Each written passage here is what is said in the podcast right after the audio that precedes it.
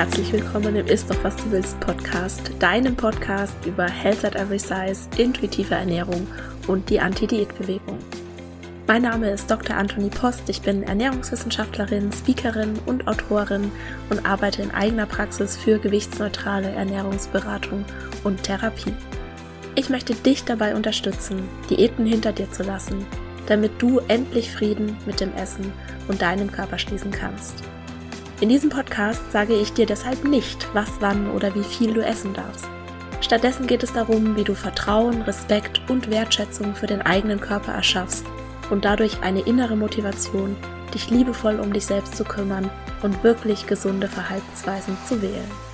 Bevor wir gleich mit der Episode loslegen, noch der Disclaimer, ein Podcast ist selbstverständlich nie ein Ersatz für eine individuelle medizinische oder psychische Gesundheitsberatung und stellt auch keine Therapeutin-Patientin-Beziehung dar, sondern dient ausschließlich zu Informations- und Bildungszwecken. Wie schön, dass du hier bist und ich wünsche dir viel Spaß beim Anhören. Hallo und herzlich willkommen zur Episode 114. Heute beantworte ich die Frage, braucht mein Körper Entgiftungskuren? Die Antwort ist nein. So, und das war's für heute. Vielen Dank, dass du mir deine Zeit geschenkt hast und ich freue mich.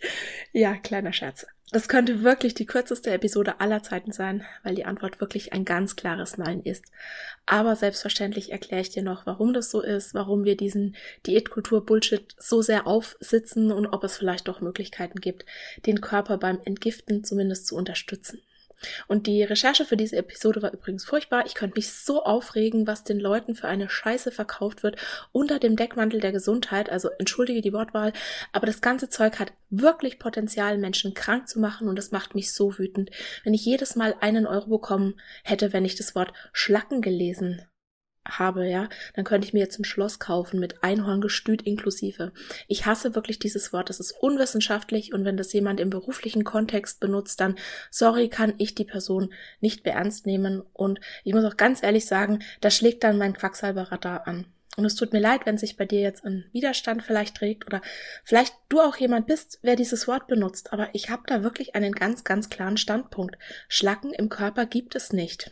Und es war der Arzt Otto Buchinger, der in den 1930er Jahren diesen Begriff geprägt hat. Und er hat behauptet, dass sich zähe schwarze Abfallprodukte des Stoffwerks, Stoffwechsels irgendwie im Körper ablagern und ja Krankheiten verursachen können. Und einen wissenschaftlichen Beweis für diese Theorie gibt es bis heute nicht. Und falls es gerade bei dir klingelt beim Namen Buchinger, ja, das ist genau der mit den Fastenkuren. Na, vielleicht hast du schon mal von der Buchinger Methode gehört. Und das ist wirklich so ein typischer Fall von Diätkultur BS. Na, erst den Leuten Angst machen, dass sich gefährliche Stoffe im Körper ansammeln und krank machen könnten und dann für viel teures Geld die Lösung verkaufen. Ja, ganz großes Kino. Ich schweife ab. Zurück zum Thema. Der Claim beim Detoxen ist folgender. Durch Fastenkuren, Saftkuren, Detox-Smoothies oder andere spezielle Anwendungen soll der Körper in Anführungszeichen entgiftet werden und die ganzen bösen Stoffe, die sich so im Verdauungstrakt oder anderswo eingelagert haben, sollen dann aus dem Körper rausgespült werden oder ausgeschieden werden und das ist dann ganz toll für deine Gesundheit und danach fühlst du dich super wohl etc. etc. etc. Und es soll Menschen geben, die beim Fasten eine innere Ruhe oder ein besseres Körpergefühl finden, die sich gut fühlen, die das vielleicht in einer Klinik machen und sich da eine Auszeit nehmen und ganz viel schlafen und entspannen und danach möglicherweise wieder achtsamer essen etc. Das soll es geben. Wenn ich meinen KlientInnen eine Fastenkur empfehlen würde, dann wäre das in den meisten Fällen, wirklich in den allermeisten Fällen, so das Speed-Ticket zurück in die Essstörung. Und ich habe auch schon gefastet und ja, ich habe dieses Fastenhai auch schon erlebt und ich verstehe es. Ja. Aber wir haben auch hier oft so eine selektive Wahrnehmung. Was machen wir denn vielleicht, wenn wir gerade nicht detoxen oder bevor wir glauben, wir haben einen äh, Detox nötig? Ne? Oft folgt ein Detox ja auf so eine eher üppige Phase, ne, wie Weihnachten oder Urlaub und wenn du dann den Detox beginnst, vielleicht trinkst du dann keinen Alkohol mehr oder ziemlich wahrscheinlich, ne, wenn du detoxst oder du schläfst mehr. Und ich habe beispielsweise bei jeder, ja, bei jeder Diät, bei jedem Detox mindestens eine Stunde mehr pro Nacht geschlafen, damit ich abends den Hunger nicht aushalten muss. Und ja, ne, upsi, mehr Schlaf, weniger Alkohol, beides ist eher förderlich für die Gesundheit. Also du verstehst, was ich meine, wenn ich sage selektive Wahrnehmung. Und was ja auch noch dazu kommt beim Fasten oder Detoxen, du gehst ja schon mit so einer Art Diät-Euphorie da rein, ne, weil du ja vielleicht auch ein paar Kilo verlieren willst und ach du Schande, jetzt ist mir gerade was klar geworden. Die Belohnung, der Kick ist ja vorher schon da. Und das ist ein ganz wichtiger Punkt, wenn es darum geht, Gewohnheiten zu etablieren. Und ich habe das in der Selbstfürsorgewoche, die Anfang Januar gelaufen ist, an Tag drei erklärt. Jede Gewohnheit läuft nach einem psychologischen Muster ab, das eine Art Schleife ergibt. Das ist die sogenannte Gewohnheitsschleife, die sich aus Reiz, also Auslöser, aus Verhalten und Belohnung ergibt. Und damit diese Schleife in Gang kommt, braucht es noch ein Verlangen. Und das ist sozusagen der Motor. Und jetzt kommt's. Die Belohnung im Nachhinein reicht nicht aus, damit ein Verhalten zu einer Gewohnheit wird. Erst wenn das Gehirn anfängt, die Belohnung zu erwarten und mit der Erwartung selbst bereits beginnt, Endorphine auszuschütten, kann sich eine Gewohnheit etablieren. Und das ist das, was mir jetzt gerade klar geworden ist. Der Gedanke zu fasten gibt uns bereits diesen Kick, weil es eine extreme Methode ist, die auch extrem schnelle Resultate produziert. Na, du kannst das Gewicht dann in der Regel nicht halten, weil es ja ganz viel gebundenes Wasser ist, das ausgeschieden wird. Ne? Du hast ja kaum noch Salz in deiner Ernährung, du isst vielleicht keine, was heißt vielleicht, du isst ziemlich wahrscheinlich keine Kohlenhydrate mehr oder nur noch sehr wenig Kohlenhydrate, wenn du beispielsweise eine Saftkur machst. Und das bedeutet, dass du ganz viel Wasser ausscheidest. Und dann sind natürlich da diese großen Kilosprünge, die du dann auf der Waage siehst. Und das ist dann der nächste Kick. Und manche Menschen, die sind da viel empfänglicher als andere, so von sich so von einem Kick, sage ich jetzt mal, zum nächsten zu hangeln. Das sieht man auch ganz häufig bei Menschen mit ADHS und die, diese Empfänglichkeit für diese Kicks, das hat auch ganz viel mit dem Gehirnstoffwechsel zu tun. Und wenn dich das interessiert, dann hör doch mal in die Episode 79 rein. Sie heißt Verzicht, Essstörungen und Gehirnstoffwechsel. Und ja, es mag Menschen geben, für die ist Fasten vielleicht sogar eine positive Erfahrung oder möglicherweise machen die nicht so viel kaputt, wenn sie fasten in Bezug auf ihr Körperbild, in Bezug auf ihr Essverhalten. Aber es gibt ganz, ganz klare Kontraindikationen für Fasten, für Detoxkuren. Und Kontraindikation bedeutet Gegenanzeige, also das ist ein Umstand, der die Anwendung eines bestimmten Medikaments oder einer an sich zweckmäßigen therapeutischen Maßnahme verbietet. Und ganz klare Kontraindikationen für Detoxkuren sind beispielsweise Essstörungen oder ein essgestörtes Verhalten. Und ich wusste das, als ich früher gefastet habe, als ich früher Detox gemacht habe, ich wusste das und ich habe beschlossen, nee, also so schlimm ist es bei mir nicht. Also ja, ich, ich kann das, ne? So, ich bin ja Ernährungswissenschaftlerin. Ich krieg das hin. Auch wenn ich quasi diese Vergangenheit habe mit Diäten und mit essgestörtem Verhalten. Nee, nee, für mich gilt, für mich gilt das nicht. Also diese Kontraindikation. Ja, ja, ich bin da die Ausnahme. Also ich hab's mir wirklich schön geredet. Und frag dich doch mal, wer, wer fühlt sich denn genau so zu, zu sowas hingezogen? Ja, wer, wer, wer fastet denn? Gerne. Und ich rede jetzt natürlich nicht von religiösem Fasten, das meine ich nicht. Aber überleg doch mal, welche Mann Menschen sind denn sozusagen anfällig für solche Fastenversprechen? Und ich kenne so viele Menschen, mich eingeschlossen, die sich eingeredet haben, sie machen Detox und Fastenkuren zum Entgiften und für die Gesundheit. Und die haben sich damit sowas von in die Tasche gelogen und die haben Detox benutzt, um das Körpergewicht niedrig zu halten, also niedriger als das, was für sie natürlich wäre, oder es beispielsweise auch als Entschuldigung genommen, ja, um nicht zu essen, beispielsweise auch in der Essstörung. Und es gibt auch eine Episode beispielsweise zum Intervallfasten, das ist die Nummer 88, da gehe ich auch nochmal näher darauf ein und ich erkläre, warum ich ganz allgemein Fasten nicht empfehlen kann, also nicht mehr empfehlen kann. Ich habe es leider früher auch empfohlen.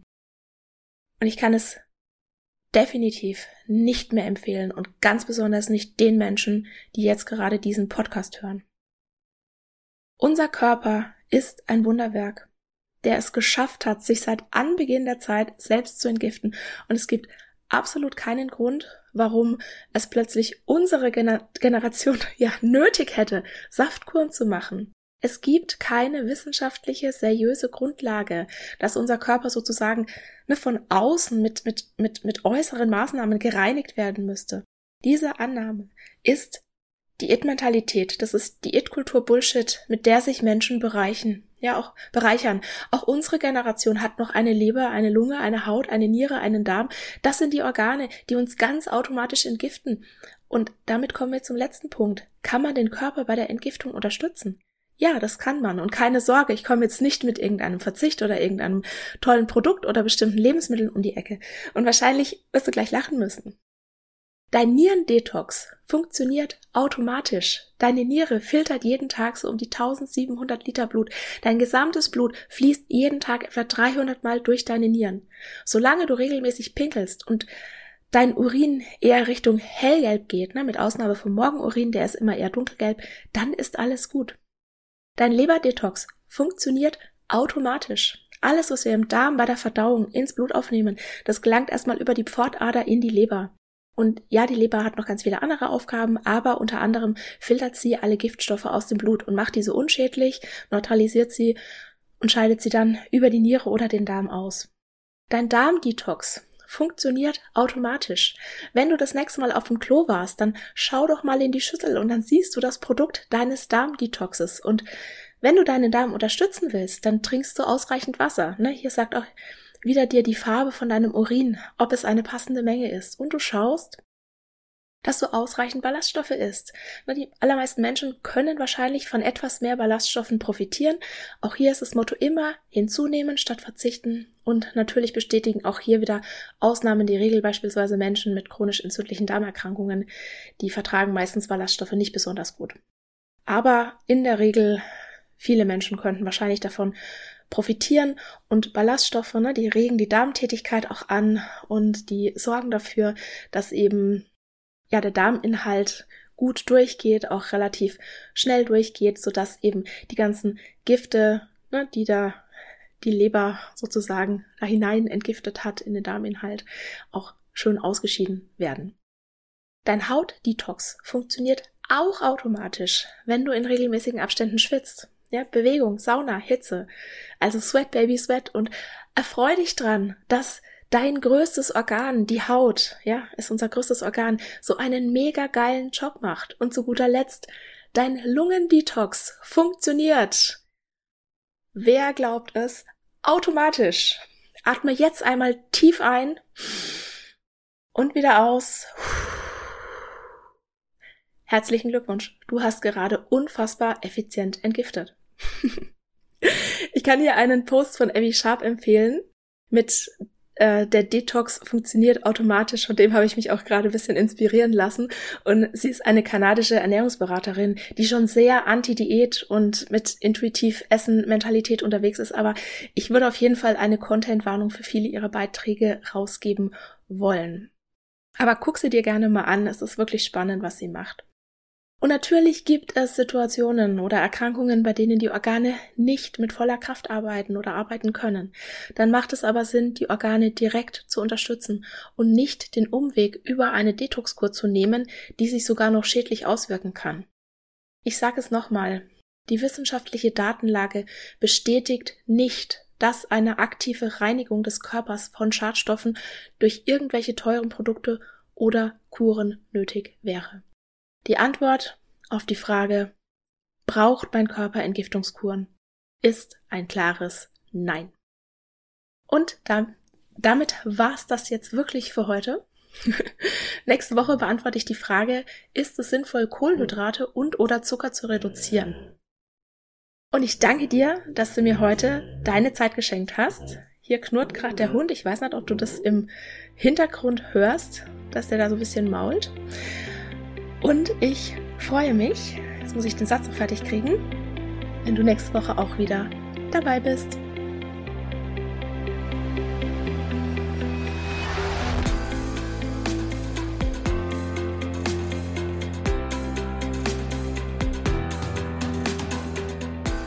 Und das war's für heute. Ich danke dir von Herzen fürs Zuhören und hoffe, dass dir die Episode gefallen hat und dass du ganz viel für dich mitnehmen konntest. Die wissenschaftliche Datenlage sagt ganz eindeutig, dass Diäten die körperliche und mentale Gesundheit gefährden und langfristig zu einer Gewichtszunahme führen. Aber was, wenn das Gewicht die Gesundheit belastet oder jemand eine chronische Krankheit hat, wie Bluthochdruck, eine Fettstoffwechselstörung oder einen Diabetes? Spätestens dann ist es doch sicher gerechtfertigt, eine Diät anzufangen und damit zu versuchen, vorsätzlich Gewicht zu verlieren, oder? Nein. Nur weil jemand eine Diagnose hat, wirken Diäten trotzdem nicht. Sie erhöhen nur die Scham, wenn eine nachhaltige Gewichtsreduktion, wie zu erwarten ist, nicht funktioniert und den Leidensdruck, zu erst gestörten Verhaltensweisen zu greifen. Die gute Nachricht, um deinen Blutzucker wieder in Balance zu bringen, beziehungsweise ganz allgemein etwas für deine Gesundheit zu tun, musst du dir weder Lebensmittel verbieten noch eine strenge Diät einhalten und du musst auch keinen vorsätzlichen Gewichtsverlust anstreben. Alles, was du brauchst, ist Selbstversorge. Und auf meiner Homepage www.antonipost.de kannst du dir für 0 Euro ein zwölfseitiges E-Book herunterladen, das dir fünf Strategien an die Hand gibt, wie du gewichtsneutral und bedürfnisorientiert deinen Blutzucker positiv beeinflussen kannst. In diesem Sinne, isst doch was du willst und alles Liebe, deine Antonie.